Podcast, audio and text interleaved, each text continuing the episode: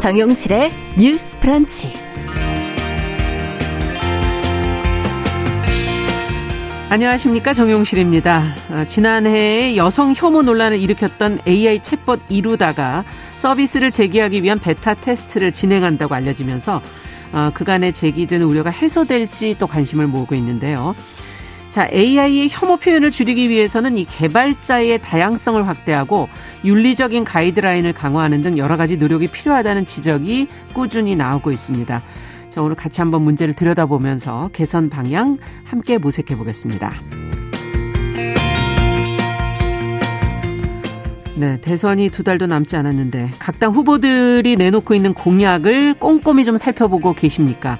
어, 기후 위기를 체감하는 시대인 만큼 환경 관련 공약 중요성도 커지고 있는데요. 어, 후보들의 기후 환경 공약 오늘 주요 내용을 점검해 보겠습니다. 1월 12일 수요일 정용실의 뉴스 브런치 문을 엽니다.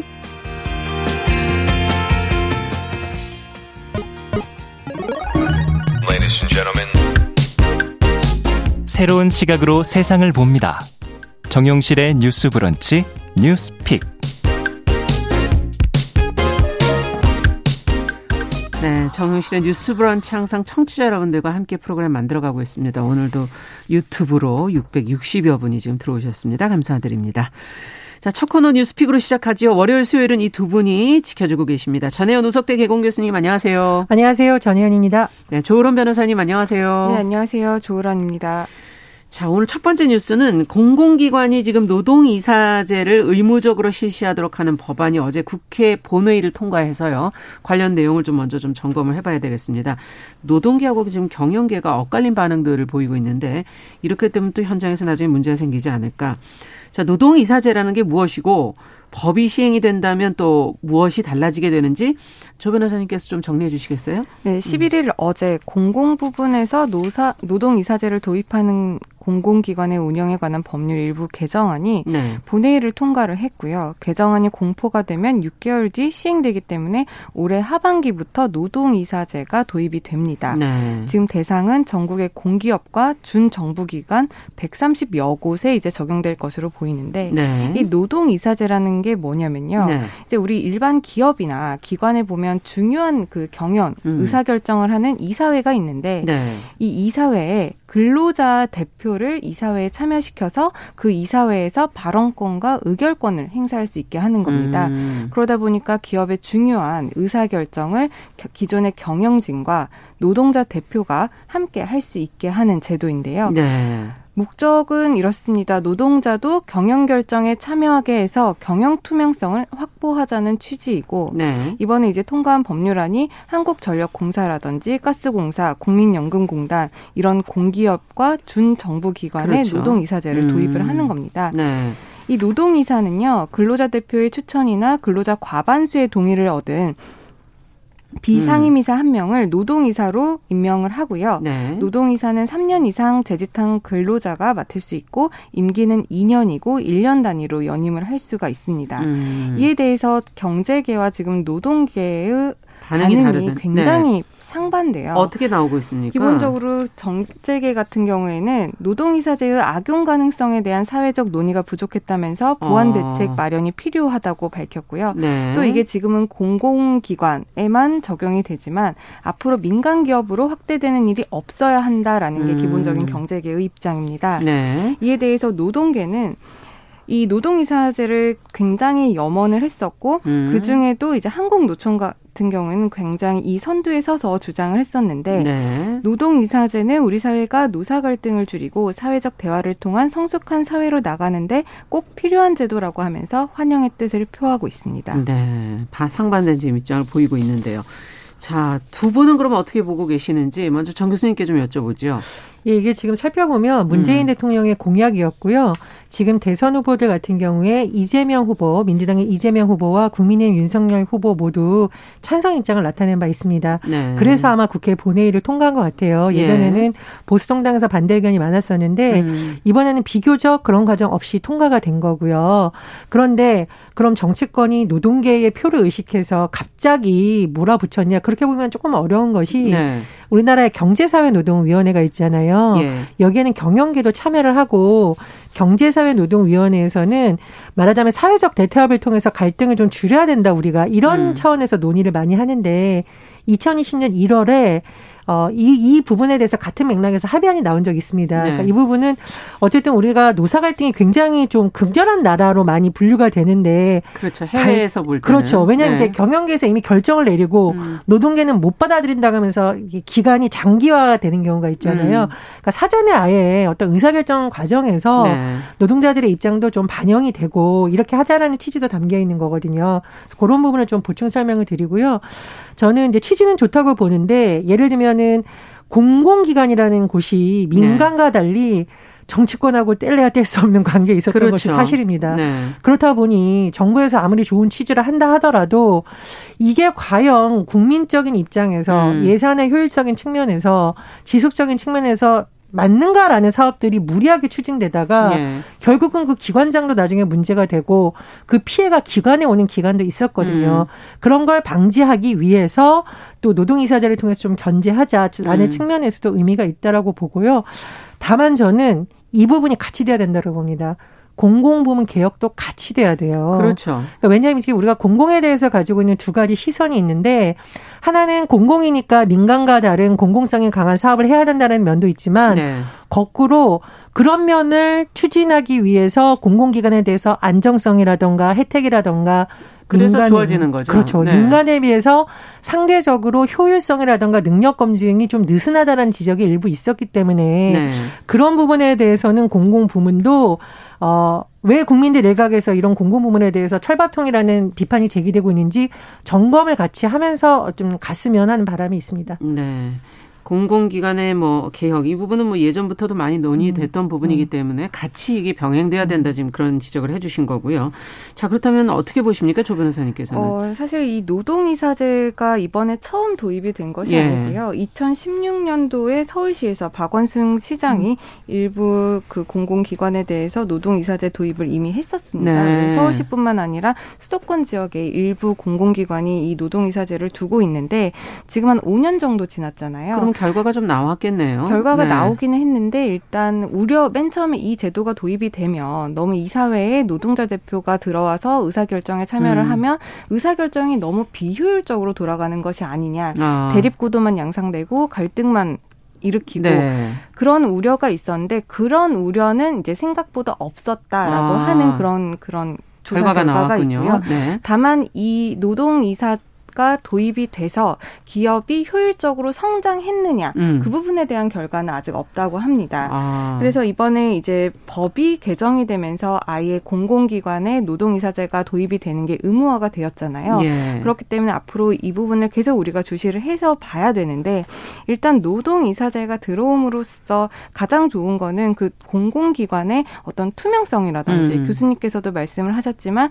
이게 아무래도 공공기관은 정치계와 좀 연관성을, 연관성이 예. 있으니까 그런 부분에 대해서 투명성 제고 측면에는 음. 굉장히 좋은데 일단은 아까도 말씀드린 단점이라고 한다면 의사결정 속도가 이제 지체가 된다라는 음. 거죠. 교수님께서도 말씀을 하셨지만 우리나라의 노사 협력 그런 평가를 했던 것이 있는데 세계 경제 포럼에서 2019년도에 국가 경쟁력 평가 음. 그 노사 협력 부분이 141개 국가 중에 우리나라가 130위 130위에 해당을 했거든요. 네, 거의 그렇게 미치네요. 그렇죠. 네. 우리나라가 굉장히 노사 협력이 안 되는 가운데 이 노동이사가 이사회에 네. 참여 참여를 하는 게 음. 과연 갈등을 계속 부추기는 양상이 되지 않을까 이런 음. 생각이 되고요. 또 노동이사제가 굉장히 장점이 많고 목적이 굉장히 바람직하잖아요. 네. 그런데 노동이사가 지금 한 명 이상을 음. 둘수 음. 있다라고 법이 규정을 하고 있는데 예. 이사 한 명이 들어와서 과연 그 발언권이 충분할 것인지 음. 그 부분도 우리가 살펴봐야 될 것 같습니다. 효과가 얼만큼 있겠는가? 맞습니다. 노동이사제가 네. 정말 충분히 기능을 하려면 음. 지금 책임을 법에서 규정을 하고 있는데 그만큼 권한과 실질적으로 일을 할 수 있는 환경이 뒷받침이 되어야 음. 한다는 문제죠. 음. 그리고 또 한 가는 노동이사로 선출되는 그 분이 네, 전문적인 네. 어떤 역량을 가지고 있어야 이게 아. 경영을 판단하는 데 있어서 효율적으로 그리고 경영을 실제로 그렇죠. 수행하는 데 있어서 음. 이게 정말 우리가 원래 주장을 했던 대로 잘 돌아갈 것이기 때문에 그런 전문성을 갖추는데도 우리가 주, 그러니까 교육이라든지 노력이 여러 가지 필요하겠네요. 맞습니다. 네. 노력이 필요하다고 보입니다. 네. 지금 이렇게 제도들이 새롭게 이렇게 마련되는 것도 좋지만 그 기존에 먼저 된 것을 좀 어, 참고해서 여러 가지 조사도 좀 같이 이루어져야 될 것 같고 항상 현장 상황을 잘 보면서 좀 계속 보완이 좀 돼가는 것이 항상 중요하지 않나 하는 생각도 드는데 어, 지금 이제 앞서 경영계에선 민간으로 확대되지 않겠는가 이 부분을 가장 우려하는 것이 아닌가 하는 생각이 들거든요. 이것에 대해서는 어떻게 보시는지요, 두 분께서는?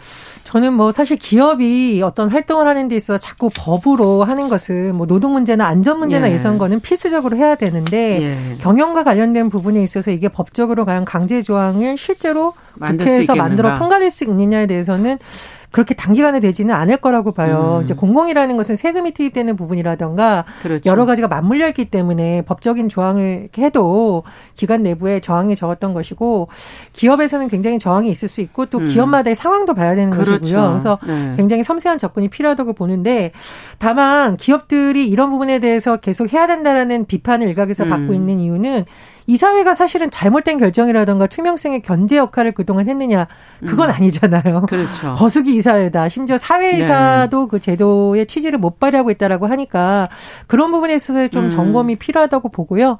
이제 대기업 관계자들이 재판 가면 나중에 경영 투명성 방안 이렇게 하겠다고 발표를 하는데 어, 기소돼서 재판 가기 전에 미리 좀 자체적으로 그렇죠. 그런 안을 만든다면 더 좋겠죠. 네. 네. 네 교수님의 음. 의견에 적극 공감을 하고요.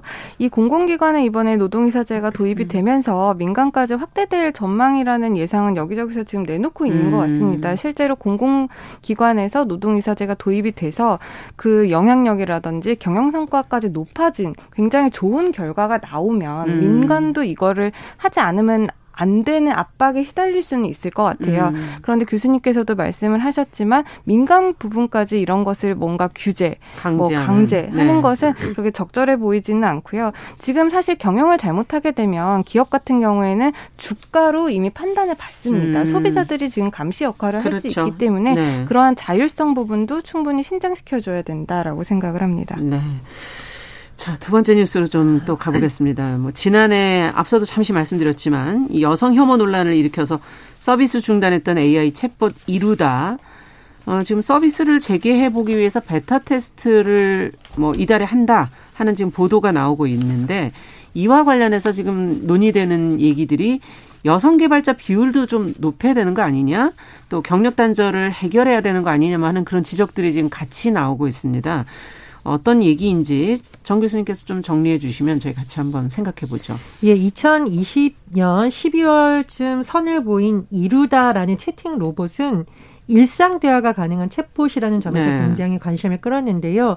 지금도 일부분 챗봇 기능이 사용이 되고 있습니다. 예를 들면 홈쇼핑 고객센터 이런 거 예전에 다 전화를 했잖아요. 네. 그런데 요즘은 스마트폰으로 챗봇 활용해 주세요라고 하면 약간 우리가 많이 쓰는 질문에 대해서 입력을 하면 바로바로 바로 AI를 통해서 아. 답변이 오도록 뭐 고객님 어느 전화로 연결해 주세요. 뭐 이런 식이죠. 예. 근데 이루다는 우리가 일상생활에서 하는 어떤 채팅도 가능하다라고 해서 관심을 끈 거고 당연히 인공지능 기술을 탑재해서 선을 음. 보이게 된 겁니다. 그런데 두 가지 당시에 논란이 일었는데 하나는 이 이루다의 답변이 뭐 장애인이라던가 특정 인종에 대한 또는 성소수자에 대해서 혐오 발언이 하더라. 그래서 맞아요. 이건 도대체 어떻게 되는 거냐라는 네. 논란이 있었고 또 하나는 개인정보보호법 위반 논란이 있었죠. 음. 어, 이루다를 하면서 과거에 있었던 여러 가지 대화 문장을 1억 건 답변을 분석해서 인공지능에 말하자면 어, 좀 거친 편으로 심은 거죠. 네. 그런데 거기에서 특정 인물의 이름, 주소 이런 게 그대로 노출되면서 아. 또 문제가 됐습니다. 아. 네, 특히 이제 혐오 발언 같은 경우에는 우리 사회에 여러 가지 큰 질문을 던졌는데 앞으로 AI 기술이 공공의 부분이든 민간의 부분이든 많이 활용이 될 텐데 그렇죠. 이것이 어느 정도의 윤리성을 띄어야 되느냐라는 고민을 던져줬는데요. 네. 거기서 나왔던 한 방안이 어, 기존에 있었던 개발자들을 너무 남성 중심이니까 음. 여성이라던가 다양하게 참여를 시킨다면 개발 과정이라던가 설계 과정에서부터 어 뭐 성별 차별 논란이라던가 이런 걸 좀 줄일 수 있겠는 대안이 그렇죠. 나왔었고요. 또 하나는 지금 이루다 2.0을 당시에 개발했던 회사에서 선보일 예정이고 그래서 비공개 베타 테스트를 진행한다고 음. 합니다. 그래서 인력이라던가 예산을 많이 투입했다고 하는데 제가 말씀을 드렸듯이 이 인력 문제에 있어서 음. 여성 인력을 예전보다 늘리는 것도 하나의 대안이 있을 음. 수 있다라는 것을 많은 전문가들 조언을 했는데 네. 실제 현장에서 이것이 가능한지에 대해서는 좀 의문이 제기되고 있는 분위기라고 합니다. 네, 현장에 얼만큼 지금 있느냐 자체도 또 모르기 때문에 음. 자 지금 얘기해 주신 것처럼 앞으로의 시대에서 이렇게 기술이 발전하면서 우리가 윤리의 문제를 따져보지 않을 수 없는 그런 상황이 되고 있고요. 그러기 위해서는 어, 이 개발을 하는 부분 분야라든지 기술을 다루는 인간들의 그 어떤 다양성이 굉장히 중요한 거 아닌가 하는 지금 얘기도 해주셔서 두 분은 이, 이 문제를 좀 어떻게 들여다보고 계신지 어떻게 좀 개선할 수 있다고 보시는지 일단 이루다 챗봇이 문제가 되니까 음. 일부 언론에서는 이게 IT 업계에서 여성 개발자들이 너무 없어서 네. 이런 문제가 생겼다라고 보도도 되고 있는데요. 제가 생각했을 때는 이게 여성 개발자, 남성 개발자의 문제라기보다는 예. 개발자 자체의 다양성이 지금 부족한 상황이기 음. 때문에 그렇다고 생각을 합니다. 네. 그 다양성이라는 거는 성별, 남성, 여성의 그런 다양성 부족도 있겠지만 뭐 성소수자라든지 그렇죠. 아니면 기본적인 소양에 대한 음. 그런 다양성이 지금 부족하기 때문에 이럴 거라고 생각을 하는데요. 네. 일단 그 제가 대기업에 있는 음. 개발자분들이랑 음. 스타트업에 있는 개발자분들에게 실제로 물어봤어요. 어. 이제 여성 개발자의 비율이 정말 이렇게 적냐라고 예. 하니까 정말 적다라고 하더라고요. 어. 그리고 일부 그런 스타트업이나 그 대기업 IT 기업에서 가면 음. 이제 밑단에서 front 단에서 이제 개발을 하는 사람들이 음. 있고 알고리즘이라든지 저그 더 큰 것을 더큰 것을 예. 하는 백단에서 하는 개발자들이 있는데 예. 실제로 리더 회의를 하면 그 리더 회의에서는 여성 개발자들이 정말 적다고 해요. 아. 그러니까 전체적인 여성 개발자의 수는 늘었는데 네. 아직까지도 임원이라든지 실제로 네. 의사 결정을 하는 네. 여성 개발자들의 수는 굉장히 줄었다, 굉장히 음. 적다라고 적다. 하는 거죠. 네. 그 부분에서 왜 그럴 거냐고 음. 생각을 하냐라고 제가 물어봤더니 사실 이 개발이라는 부분이 일반 다른 타 산업 보다 어떤 경력 단절이 있었을 때 다시 복귀를 하기가 굉장히 어렵다고 합니다. 어. 그래서 여성 개발자들 사이에서는 산후조리를 하면서 논문을 읽는다고 해요. 왜냐하면 어. 기술 발전이 너무 급변하고 있기 건가요? 때문에 어. 자기가 조금이라도 쉬면 그만큼 업무를 따라가지 못하고 뒤따라가지 못하고 그러면은 그런 공포심 때문에 또 복귀를 하지 아. 못하고 복귀를 하더라도 새로운 프로젝트나 진짜 이 회사에서 주체적으로 뭐 나아갈 수 있는 프로젝트에는 배제가 될 수밖에 없다라는 음. 거죠. 그런 문제점이 있기 때문에 우리가 뭐 여성 남성 비율을 꼭 맞춰야 된다 이런 논의가 아니라 그런 여성 개발자들이 현업에 복귀를 하, 했을 때 겪는 어려움 이런 부분에 대해서도 어떻게 또 보완할 것인가 보완을 해야 예. 되고 교육을 어떻게 해야 될 것인가 네. 이런 부분도 굉장히 중요하다고 생각을 합니다. 그렇군요. 워낙 기술의 발전 속도가 빠르다 보니까 자 그렇다면 정 교수님께서는 어떻게 보십니까? 근데 어떤 조직이든 음. 특정 성별이든 특정 나이대가 너무 많으면 그 집단의 생각이 반영될 수밖에 없거든요. 그렇죠. 그런데 일단 성별적인 측면에서 봤더니 너무 적다. 예를 음. 들면은 여가부가 평가를 한번 했더니 인공지능 사업 추진하는 기업 중에서요. 네. 소프트웨어 전문 인력 여성 비율 아까 말씀하신 전문 그렇죠. 인력 여기당한 음. 거죠. 19.1%고 19.1%. 인공지능 사업 추진 기업 대표자 여성 비율은 3.1%라고 아. 하니까 예. 일단은 뭐 더 다양해지면 좋겠지만 성별이라도 좀 맞춰서 너무 음. 성별에 따른 고정관념이라도 우리가 좀 바꿔보자라는 음. 취지에서 아마 여러 가지 권고 사항이 나왔던 것 같고요. 저는 이게 제가 워낙 문화 부분에 있어서 새로운 현상에 관심 있어 봤는데 음. 어 저의 팬심을 사로잡은 이 팽수 음. 남자일까요 여자일까요? 네. 팽수는 팽수일 뿐 성별을 규정한 적이 한 번도 그렇죠. 없습니다. 그래서 네. 팽수가 어떤 날은 되게 귀여운 드레스를 입고 나오고 음. 어떤 때는 또 남자들이 입는 바지 저고리 한복을 입고요. 어떤 경우에는 또 굉장히 예쁜 음. 보통 이제 여성들이 쓰는 모자도 쓰고 그러거든요. 네. 저는 잘 보면서 아 어쩌면 시대가 이렇게 갈 수도 있다는 생각이 들어서 음. 왜 굳이 이루다를 20대 젊은 여성으로 했을까라는 생각이 음. 들거든요. 20대 여성 이루다가 등장하면서 이루다의 답변도 논란이 됐었지만 음. 이루자를 활용해서 대화를 거는 사람들이 심지어 인공지능 챗봇도 성희롱한다라는 논란도 네, 일었습니다. 가해자이자 피해자. 그랬죠. 그래서 개발 단계에서부터도 그런 점을 좀 고려해서 한다면 더 좋지 음. 않을까. 또 뭐 이루다가 아니라 이루 남도 있을 수 있고 여러 가지가 음. 있을 수 음. 있겠죠. 그런 고민을 처음부터 반영이 됐다면 이런 논란이 좀 줄지 않을까 생각이 들고 그러네요. 그런 차원에서 음. 다양성이 보장된다면 좋다는 생각이 듭니다. 네. 네, 교수님 의견에 좀 덧붙여서 음. 저는 이 AI 인공지능이라든지 어떤 IT 소, 기반의 어떤 음. 솔루션을 개발을 할 때 좀 두 가지 측면의 윤리가 필요하다고 생각을 네. 해요. 일단 개발자 측면에서 윤리가 하나가 필요하고요. 그렇죠. 그것을 이용하는 이용자, 이용자. 입장에서도 네. 윤리가 필요하다고 생각을 합니다. 음. 일단 개발자 입장에서는 인공지능에도 윤리가 있잖아요. 음. 차별을 금지하고 음. 뭐 어떤 인간을 존중해야 되고 그렇죠. 이런 기본적인 윤리를 준수를 해야 이런 논란이 안 생기는 것이고요. 네. 또 이용자들도 이 인공지능이라는 것은 이미 이용자들이 이용한 그런 언어라든지 작업물을 아까 받아서 말씀하신 네. 대로 심겨서 이게 음. 발전이 되는 거기 때문에 이용자도 윤리 의식을 가지고 아. 이것을 이용을 할 때 진정한 의미에서의 인공지능이 발전할 수 있지 않을까 그러네요. 생각을 합니다. 두 가지 측면을 다 고려해야 되겠군요. 자 오늘 뉴스픽 여기까지 말씀 듣겠습니다. 조론 변호사 전혜영 교수 두 분 수고하셨습니다. 감사합니다. 감사합니다. 감사합니다. 네 정용실의 뉴스 브런치 1부 마치고 잠시 후에 돌아오겠습니다.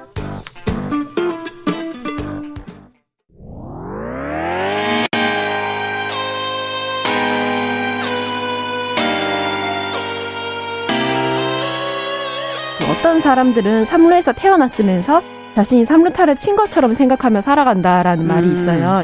3분 즉석칼에 만들듯이 법안을 뚝딱뚝딱 잘 만들어내시는 분들이 왜 여기에 대해서는 음. 이렇게 직무유기를 하고 있을까 그런 문제가 들고 따끔하게 이 예. 여성 팬티에 달려있는 정체불명, 의미불명의 리본에 대해서 생각을 하게 됩니다. 도대체 이 아이는 왜 있는가? 경쾌하게 정말 그런가요? 외신도 당황한 거죠. 이 사건을 보고 예. 도대체 한국에서 무슨 일이 벌어지고 있는 거냐. 음. 이거 한국의 성보수주의 때문 아니냐. 할 말은 하면서 같이 고민해보면 고민해보겠습니다. 세상을 보는 따뜻한 시선. 정용실의 뉴스 브런치. 네, 정용실의 뉴스 브런치 듣고 계신 지금 시각 11시 31분입니다. 어, 필환경 시대를 맞아서 기후변화의 심각성을 되새기고 환경 이슈 살펴보는 환경하자 시간입니다. 서울 환경운동연합의 이우리 팀장 오늘도 자리해 주셨어요. 어서 오세요. 네, 안녕하세요. 자, 오늘은 대선 주자의 기후 환경 공약을 좀 비교해 주신다고 하셨어요. 네, 맞습니다. 네. 오늘로 디데이 56일 남았더라고요. 그러니까 좀 정리가 되면 좋은데. 그렇죠. 공약들이. 이런 예. 좀 흩어져 있는 공약들을 좀 음. 정리해 보고자 합니다. 네. 네. 자, 그럼 하나씩 좀 들여다보죠. 일단 후보자가 몇 사람을 지금 검토를 하셨나요? 네, 현재까지 등록된 예비 후보자는 총 26명인데요. 예. 다볼 수는 없고요. 음. 이 중에 기후위기 대응과 또 에너지 관련 공약을 내는 후보자들을 음. 중심으로 공약을 좀 살펴봤습니다. 네. 아마 앞으로는 이제 이 기, 후 환경 이슈에 이들의 공약이 뭐 큰 영향을 미칠 것은 뭐 뻔한 건데요. 그렇죠. 네. 네. 다들 아시다시피 대통령 임기는 5년이지 않습니까? 네. 향후 5년간 또 이 나라 일을 할 거고 음. 이번에 발표된 이 그 기후 환경 공약이 또 이행할 거고요. 그렇죠. 또 무엇보다 또 기후 위기 대응에 대한 국제 사회 이슈도 굉장히 많아서 이에 대한 응해야 될 필요성도 있고 음. 또 새로운 정책을 세워 나갈 사람을 투표하는 날이 바로 이번 대선입니다. 맞습니다. 그래서 이 기후 환경 진영에서 이번 선거를 또 중요하게 여길 수밖에 없는 거고요. 네. 뭐 국민들도 많이 이제 기후 위기 심각성을 이번 코로나 이후에 많이 느끼시고 있고 관련 정책이 필요하다는 그런 생각들도 하실 텐데. 네. 자, 하나씩 그럼 좀 들여다 보도록 하죠. 어, 녹색 연합이 한국 갤럽에 의뢰해서 지난해 네. 8월 12일부터 7일 동안 전국의 음. 만 14세 이상 그리고 69세 이하 국민 1,500명을 대상으로 기후 위기의 심각성과 기후 정책에 대한 여론 조사를 실시를 했습니다. 네. 이 결과 국민 10명 중 9명이 기후위기 대응을 대통령 선거의 중요한 의제로 삼아야 한다라고 음. 생각한 것으로 나타났고요. 그리고 10명 중 7명은 현재 대선 후보들이 기후위기 문제를 중요하게 다루고 있지 않다라고 음. 이제 답변을 했습니다. 이게 이제 이 조사가 남긴 시사점을 좀 살펴보면 이 기후위기에 대해서 대선의 주요 의제로 다뤄야 한다는 국민 인식이 있음에도 불구하고 음. 오히려 정치권에서 이를 따라잡지 못하고 있다라는 지적을 남겼다고 생각이 되는데요. 네. 그래서 이런 지적들이 또 이어졌고요. 어, 이렇게 작년부터 이런 부분들이 이어짐에 따라서 음. 최근에는 또 대선 후보자들이 기후 공약을 조금씩 이제 가지고 나오고 있습니까? 있더라고요. 예. 그렇다면 이제 내용을 좀 들여다 보도록 하죠. 어, 일단은 대선 후보자별로 발표한 공약집이랑 또 최근에 진행된 이런 컨퍼런스 등에서 나온 내용들을 종합을 해봤습니다. 예. 어, 탄소 중립 실현을 위해서 살펴봐야 될 공약이 무엇이 있느냐라고 제가 먼저 꼽아보자면 일단 국 국가 온실가스 배출의 이제 에너지 부분이 음. 가장 많은 배출량을 차지를 하고 있습니다. 그래서 이 탄소 중립 실현을 위해서 기후 에너지 부분의 배출을 어떻게 컨트롤할 것인가가 굉장히 중요한데요. 네. 그리고 또 탄소 중립을 위해서 여러 법과 정책이 시행될 텐데 이를 어떻게 바라보고 있는지 음. 또 어떤 미래상을 그리고 있는지가 되게 중요하다고 봅니다. 네. 그래서 좀 후보자별로 살펴보겠습니다. 예. 어, 일단 에너지 부문에 대한 공약이 이 주요 정당 후보자 4명의 공약이 좀 극명하게 갈렸습니다. 음. 먼저 정의당 후보, 정의당, 아, 정의당 심상정 후보의 네. 공약을 좀 살펴보면 기후 대책을 이제 심상정 정부의 국가 제1 전략으로 삼았습니다. 음. 그래서 2030년까지 탄소 중립 50% 감축을 선언을 했고요. 그리고 이제 신재생 에너지 비율은 50%까지 달성하겠다. 네. 그리고 석탄 발전 중단을 하겠다라고 선언을 한 바가 있습니다. 또 이외에 2040년까지는 핵발전을 중단을 할 것이며 2030년 이후에는 내연기관차 신규 판매 금 지, 음. 탄소세 도입, 그리고 녹색 경제 전환 등을 공약으로 걸었습니다. 네. 또 이제 더불어민주당 이재명 후보는 성장 회복을 1호 공약으로 삼았더라고요. 네. 그래서 인공지능 기반의 능동형 송배전망을 구축을 하는 에너지 고속도로를 건설을 하고 2040년까지 탄소 중립을 달성을 할 것이며 내연기관차 국내 판매 중지를 말을 했고요. 네. 이외에 탄소세를 걷어서 기본소득으로 지급을 한다든지 아니면 전국적인 신공항 건설 계획을 공약으로 음. 내걸었습니다. 자, 그렇다면 또 다른 후보자도 더 들여다보죠. 네, 방금 그 에너지 공약이 음. 좀 갈렸다라고 마, 방금 말씀을 드렸는데요. 음. 어, 남, 다른 이제 두 후보자들이 좀 다른 입장을 내놓았습니다. 에너지 부분에서. 네, 국민의힘 윤석열 후보는 2050년까지 탄소 중립은 필요하지만 현재 2030년 감축 목표가 좀 높은 목표로 제, 이제 설정이 되어 있기 때문에 이거는 재설계가 필요하다라는 입장을 내놓았고요. 또 전국적인 신공항 계획을 세웠고 신한울 3, 4억이 그 원자력 발전소이죠. 네, 이 공사를 네. 재개를 할 것이며 SMR이라고 불리는 이제 소형 모듈 원전을 개발에 투자하겠다라고 밝힌 바가 있습니다. 네. 또 국민의당 안철수 후보 입장도 살펴봤는데요. 이 부분도 좀 비슷했습니다. 신한울 3, 4억이 공사 재개와 소형 모듈 원전 등 원전 기술을 국가 사업화하겠다라고 밝히면서 2050년도 탄소 중립 실현을 위해서 원자력이 포함된 에너지 믹스를 또 공약을 했고요. 로드맵은 좀 당선된 후에 만 들겠다라고 밝힌 바가 있고 어, 윤석열 후보랑 또 비슷하게 2030년 감축 목표가 산업 경쟁력 유지를 위해서 재조정하겠다라고 공약한 바가 있습니다. 네. 자, 그렇다면 또 다른 당도 좀 더 살펴봐야 되겠는데요. 네. 네. 그 기본소득당 오준호 후보는요, 2030년 탄소 배출 50% 감축을 목표를 했습니다. 음. 어, 모든 화석 연료 에너지에 탄소세를 부과를 할 것이며 그 세수를 기본소득으로 전 국민에게 배당하겠다라는 기본소득 탄소세를 공약을 했고요. 네. 이 외에 500조 규모의 그린 뉴딜 재정을 마련하게 마련하겠다라고 밝힌 바가 있습니다. 예. 또 이제 진보당 김지연 후보는 2030년 탄소 중립, 탄소 배출 59%까지 달성하겠다라고. 목표보다 더 위로 가겠다는 거네. 그렇죠, 이쪽은. 맞습니다. 네. 네. 어 그리고 2029년까지 석탄 발전을 퇴출할 것이며 2050년도 도달했을 때는 재생에너지 발전 비중을 100%화하겠다라고 음. 공약을 했습니다. 온실가스 배출 기업의 책임을 강화하기 위한 조세 제, 제도를 개편할 것이며 또 철도를 전면화하고 항공을 최소화하기 위해서 신공항 건설을 제, 전면 재검토하겠다라고 밝힌 바가 있습니다. 네. 지금 하겠다는 내용들은 조금씩 비슷한 부분들이 있는데 네. 그 목표의 목표가 되는 그 기준 연도라든가 그렇죠. 예, 그 뭐 어떤 속도라든가 조금씩의 구성들이 좀 다르다 이런 네. 생각이 지금 드는데 맞습니다.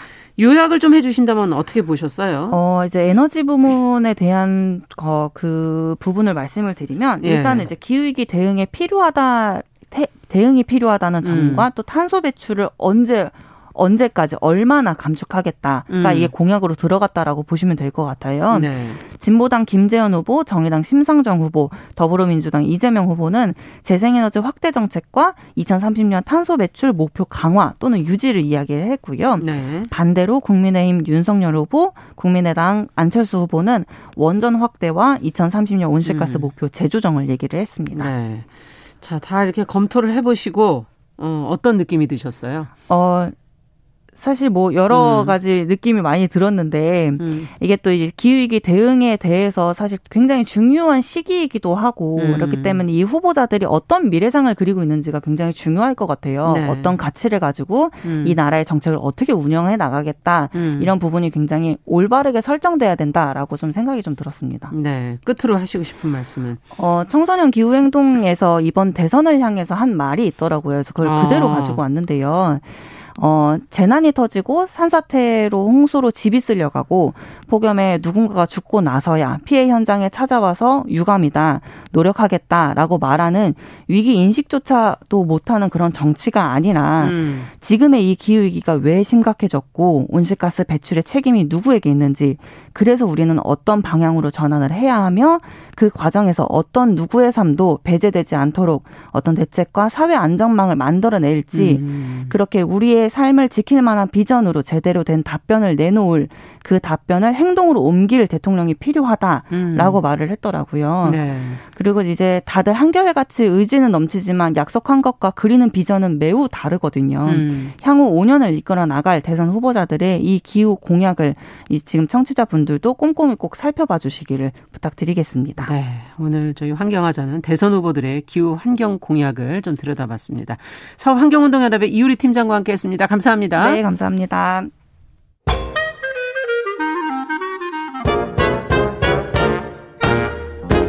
모두가 행복한 미래 정용실의 뉴스 브런치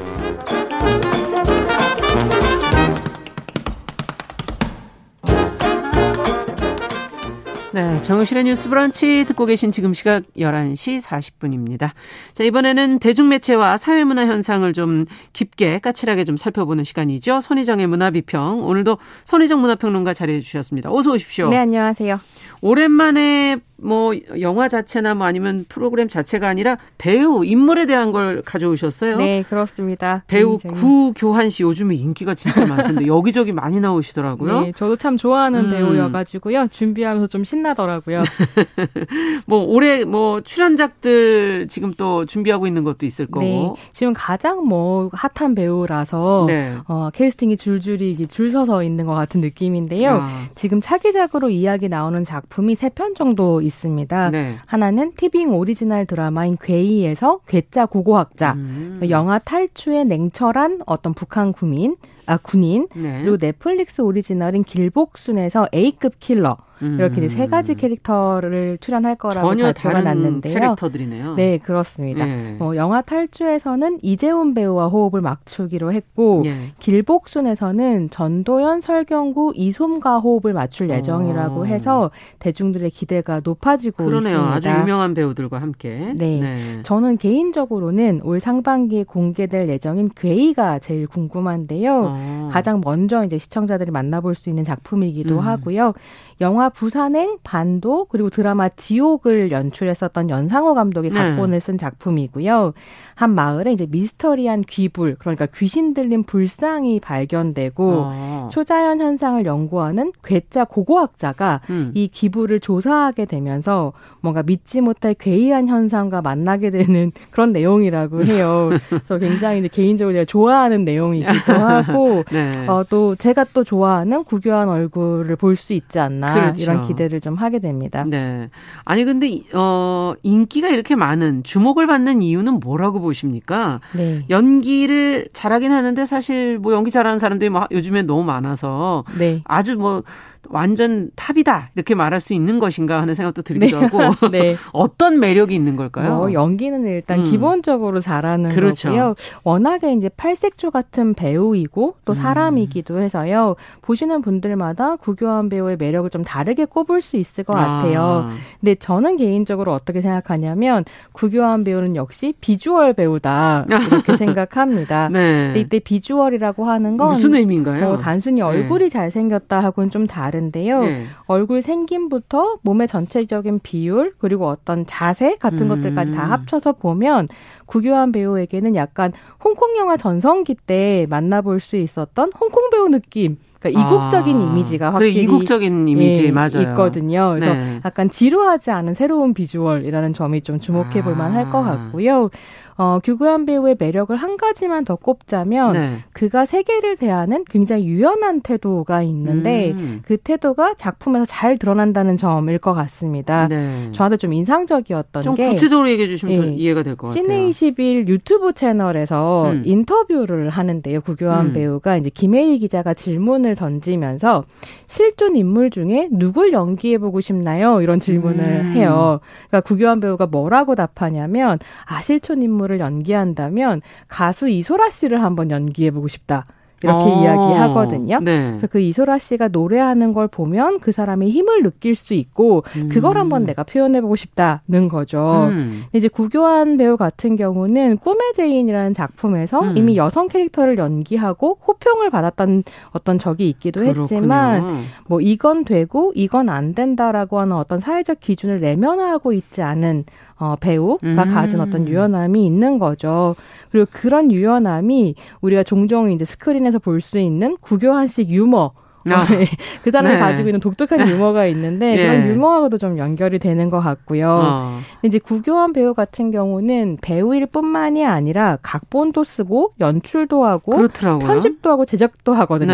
네. 다양한 포지션으로 계속 영화를 만들어 온 사람인데 음. 이런 유연한 세계관이 자기 작품을 할 때뿐만이 아니라 출연할 작품을 고를 때도 좀 영향을 미치는 그렇겠죠. 것 같고요. 음. 그러다 보니까 캐릭터를 해석하고 구현하는데도 아. 사실 영향을 주겠죠. 예. 그러다 보니까 이제 구교환의 작품을 보면 뻔하거나 지루하지 않고 아, 음. 아 신선하다, 흥미롭다 음. 이런 생각을 들게 하는 것 같습니다. 네. 기존에 한국에 있는 흔한 그런 남자 배우의 이미지하고는 좀 다른 건 분명한 것 같아요. 네, 뭐 예. 남자 배우들과 막 비교해야 될까 이런 생각이 들기도 하긴 하지만 네. 확실히 그러니까 어떤 부분이 좀 다르냐면 한국 사회가 만들어 놓은 전형적인 어떤 멋진 남자의 그렇죠. 이미지가 있잖아요. 예. 그 이미지에서 벗어난 모습들을 굉장히 잘 표현을 하고요. 음. 그런 모습을 그리는 것에 또 배우로서 본인이 관심이 있다는 음. 점에 주목을 좀 하게 되는 것 같아요. 그래서 구교환 배우의 가장 유명한 작품 중에 하나인 모가디슈를 보면 네. 이런 상황을 잘 보여주는 장면이 등장하는데요. 조인성 배우와 구교환 배우가 어. 이렇게 싸움을 벌이는 장면이 있어요. 주먹 네. 따지 말씀을 막 네. 하는데 이게 이제 조인성 배우가 연기한 캐릭터는 모가디슈 주재 남한 대사관에서 음. 근무하고 있는 어, 참사관이고요. 그렇죠. 구교환 배우는 북한 대사관에서 그렇죠. 근무하는 참사관이잖아요. 네. 근데 보통 우리가 일반적으로 한국 영화를 보면 음. 북한 사람들을 굉장히 로봇처럼 잘 싸우고 아. 남한 사람이 뭔가 약간 허당기가 있고 그렇죠. 하지만 형으로서 리더십을 발휘하고 뭐 이런 식의 관계들이 보여지는데 음. 이 영화에서는 구교환 배우가 조인성 배우를 한대 때도 못 때립니다. 아. 굉장히 뭐랄까 크게 소리만 지르고 네. 계속 맞거든요. 네. 그래서 굉장히 날카롭고 이성적이고 잘 싸울 것 같은 얼굴을 하고서는 계속 실패하는 네. 어떤 식의 모습을 보여주는데요. 어. 이게 한국 영화에 잘 없는 캐릭터라서 맞아요. 유승환 감독이 굉장히 재미있게 캐릭터를 만든 것이기도 하지만 음. 그게 구교환의 몸을 입음으로써 또 관객들한테 완벽하게 전해지는 예, 거죠. 특별함을 전달해주기도 음. 하고 설득력을 가지기도 하는 거죠. 네. 아예 그 모가디슈를 봤는데도 그 구교한 배우였는지를 모를 정도. 네. 굉장히 또 이미지 변신 너무나 다른 있고요. 모습들을 음. 보여주기 때문에 네. 저도 지금 얘기 들으면서 아 그게 구교한 배우였구나. 그렇습니다. 그런 생각이 드네요. 예.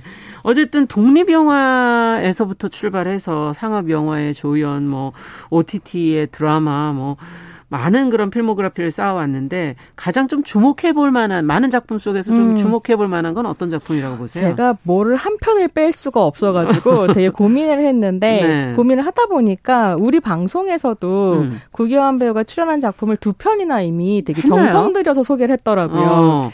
DP하고요. 예. 킹덤 아신전에 아, 출연을 했었습니다. 그렇군요. 뭐 그 외에 모가디슈나 반도는 또 너무 청취자들께서 음. 많이 아시니까요. 맞아요. 오늘은 독립 영화들을 좀 소개를 해드리고 싶은데요.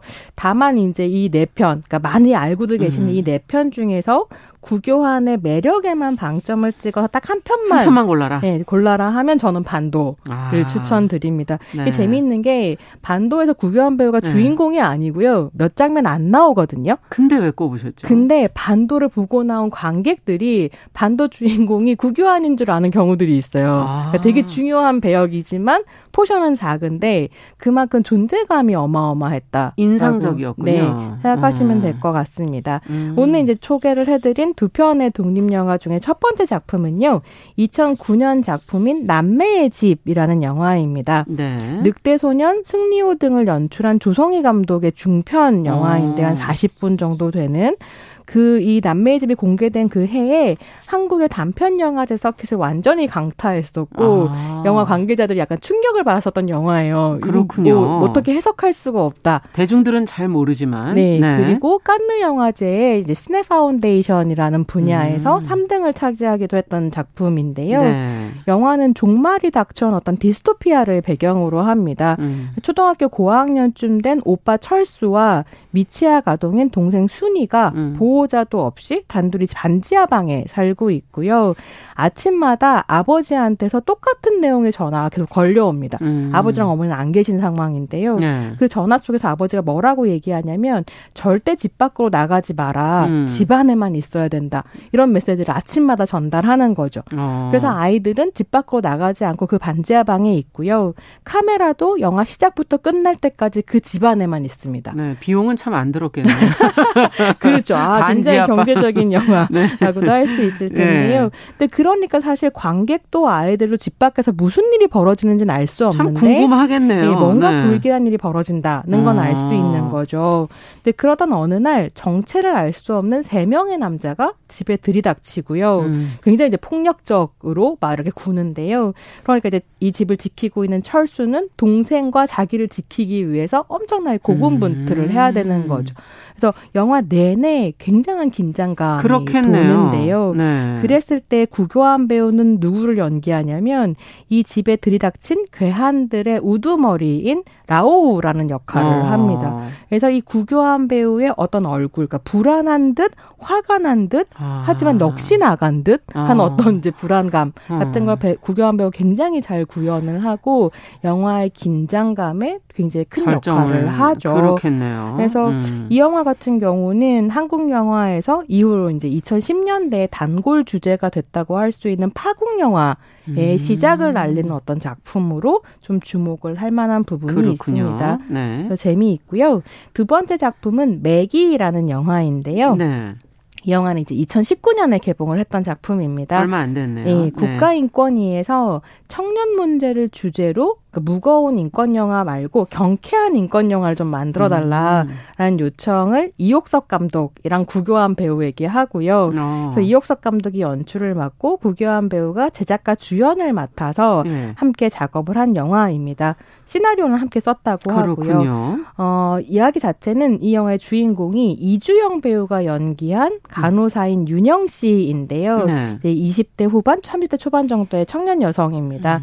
윤영 씨의 남자친구 인 성원 씨를 구교한 배우가 이제 연기를 한 거죠. 네. 근데 이 어느 날 윤영 씨한테 성원 씨의 전 여자친구가 찾아와서 이런 이야기를 해요. 음. 성원이한테 맞은 적이 있다. 음. 이제 윤영 씨가 고민에 빠지는 거죠. 나는 음. 한 번도 맞은 적이 없고 어, 굉장히 온순해 보이는 남자인데 음. 과연 저 남자가 데이트 폭력을 저질렀을까? 음. 아닐까? 어딜 믿어야 될까? 이런 생각을 하게 됩니다. 음. 영화는 이옥섭 구교환 커플의 어떤 독특한 작품 세계 안에서 데이트 폭력과 음. 디지털 성범죄라고 하는 가볍지 않은 주제를 다루면서 그러네요. 우리는 또 어떻게 피해자의 이야기를 제대로 들을 수 있을까? 이런 음. 질문을 던지는 거죠. 근데 저한테 이 작품이 굉장히 좀 특별했었던 건 당시까지만 해도 한국에서 청년 문제라고 하면 음. 대체로 남성 청년의 문제라든가 노동의 문제라든가 뭐 그렇죠. 뭐 이런 사회적인 문제들을 다뤘었는데 네. 이 작품 같은 경우에는 데이트 폭력과 디지털 성범죄라고 하는 음. 사회적 문제에 이제 주목을 하면서 좀 흥미로운 세계를 펼쳐 보였었고요. 음. 그이 2019년이라는 해가 김보라의 벌새, 윤가은의 우리 집 아. 같은 영화들이 개봉했었던 해였어요. 여성 감독들의 어떤 면에서 약진이 보였던 예, 그 네. 해였어서 고해에 함께 개봉하면서 아. 한국 여성 영화의 새로운 물결을 이끌었다라는 평가를 받는 작품이거든요. 그렇군요. 그래서 함께 보시면 좀 재미있을 것 같습니다. 네. 이옥석 감독 얘기를 해주시니까 구교환 배우하고 유튜브도 두 네. 분이 같이 하고 있고 활동을 파트너십을 많이 하고 있는 것 같은데. 네, 이옥석 예. 구교환으로 유튜브 검색을 해보시면 이 채널을 만나보실 수 있는데요. 굉장히 독특하더라고요. 네, 이 두 사람의 파트너십은 관객으로선 참 고마운 만남이다 음. 그런 생각이 들고요. 이 채널에 들어가시면 로미오 눈을 가진 죄라는 작품이 있는데요. 네. 이 작품 같은 경우에 제가 아까 구교환 배우의 어떤 홍콩 배우 이미지 있잖아요. 그러니까 여기서 잘 살고 네, 있습니까? 고이국적인 이미지를 정확하게 확인해 볼 수 있는 작품이기도 아. 합니다. 이 두 사람이 작업하는 만드는 작품들의 특징을 좀 정리를 해보자면 네. 첫 번째는 시대나 사회보다는 확실히 개인에게 관심이 많은 것 같고요. 음. 두 번째는 사건 자체보다는 그 사건을 경유해서 우리가 이제 만날 수 있는 어떤 사람의 마음, 음. 그리고 그 마음을 잘 드러내는 이미지, 이런 음. 것들에 집중을 한다는 점을 좀 볼 수 있을 것 같아요. 네. 그래서 이런 상황들이기 때문에 또 무엇보다 영화들의 이미지, 비주얼적인 음. 측면이 굉장히 독특하고 인상적인데 맞아요. 색을 선명하게 사용하고 아름답게 사용하는 편이기도 그래서 우리나라 영화 합니다. 같지 않은 네. 느낌이 있는. 그리고 또 이국적인 이미지가 그래, 살아있기도 그렇죠. 하죠. 그래서 네. 이 모든 특징들을 다 이제 합쳐놓고 보면 저는 이게 아. 좀 흥미로운데요. 이 이옥석 구교한 팀이 만드는 작품들은 드라마도 환타지처럼 만들고요. 음. 환타지도 드라마처럼 만듭니다. 네. 무슨 말이냐면 예컨대 이제 앞에서 소개해드렸던 매기 같은 영화의 경우에는 음. 진짜 물에서 사는 메기 있잖아요. 그렇죠, 그렇죠. 이 메기가 나레이션을 하거든요. 예. 근데 메기가 나레이션을 한다는 건 너무 좀 한타지죠. 그렇죠, 한타지죠. 그렇죠. 근데 네. 이게 하나도 안 이상하고 어. 진짜 마기, 매기가 나레이션을 할 것처럼 느껴진다는 거예요. 근데 반면에 예. 연애 다큐라는 작품이 있는데 네. 이 작품은 정말로 그냥 남녀간의 연애를 다루, 다루고 있어요. 그렇죠. 다큐멘터리 형식도 좀 음. 차용하고 있고요. 그래서 판타지가 전혀 아닌데도 음. 영화를 따라가다 보면 맨 마지막에 약간 이게 현실과 유리되면서 음. 판타지 극을 보고 있는 것 같은 아, 항상 그 네. 반대쪽을 네. 더 강화시키는군요. 네, 이 경계를 이미지를. 넘나드는 네. 것에 이 구교한 배우도 굉장히 능하고 예, 네. 이옥석 감독님도 그렇습니다. 그렇군요. 자, 이제 마무리해야 될 시간이 돼가고 있는데 구교한 배우 얘기를 해봤는데 앞으로 또 어, 이런 거, 뭐 과정을 거칠 뭐 배우들 네. 뭐 꼽아 보신다면 구교한 배우랑 음. 좀 비슷한 배우를 하면 꼽아보라는 질문을 음. 보고 저 정말 1초도 망설이지 않고 바로 떠온 배우가 누구였냐면 DP로 음. 이제 기대주로 급부상하고 있고 최근 구경이에도 출연을 하면서 굉장히 네. 큰 사랑을 받았던 조연철 씨입니다. 아. 구교한 배우와 겹치는 부분이 좀 있는데요. 네. 조연철 배우 역시 단편 영화 연출을 했었고요. 전형적이지 않은 음. 남성상을 연기를 하는데 또 놀라운 연기력, 개성 있는 음. 연기로 개성 주목을 있는. 받고 있죠. 네. 그래서 구교한 조연철의 조합을 보고 싶으신 분들께는 조연철 배우가 연출한 네. 댐프시롤 참외록이라는 작품이 있습니다. 아. 알츠하이머에 걸린 복서에 대한 영화인데요. 그렇군요. 이 영화가 나중에 이제 판소리 복서라는 장편으로 발전하기도 하는데 단편이 진짜 인상적이에요. 아. 그래서 이 작품을 보시면 두 배우의 어떤 매력을 한꺼번에 음. 경험해 보실 수 있을 것 같 습니다. 네. 오늘은 2022년에 기대되는 배우 구교환 씨의 매력과 감독으로서의 가능성도 저희 같이 한번 들여다봤습니다.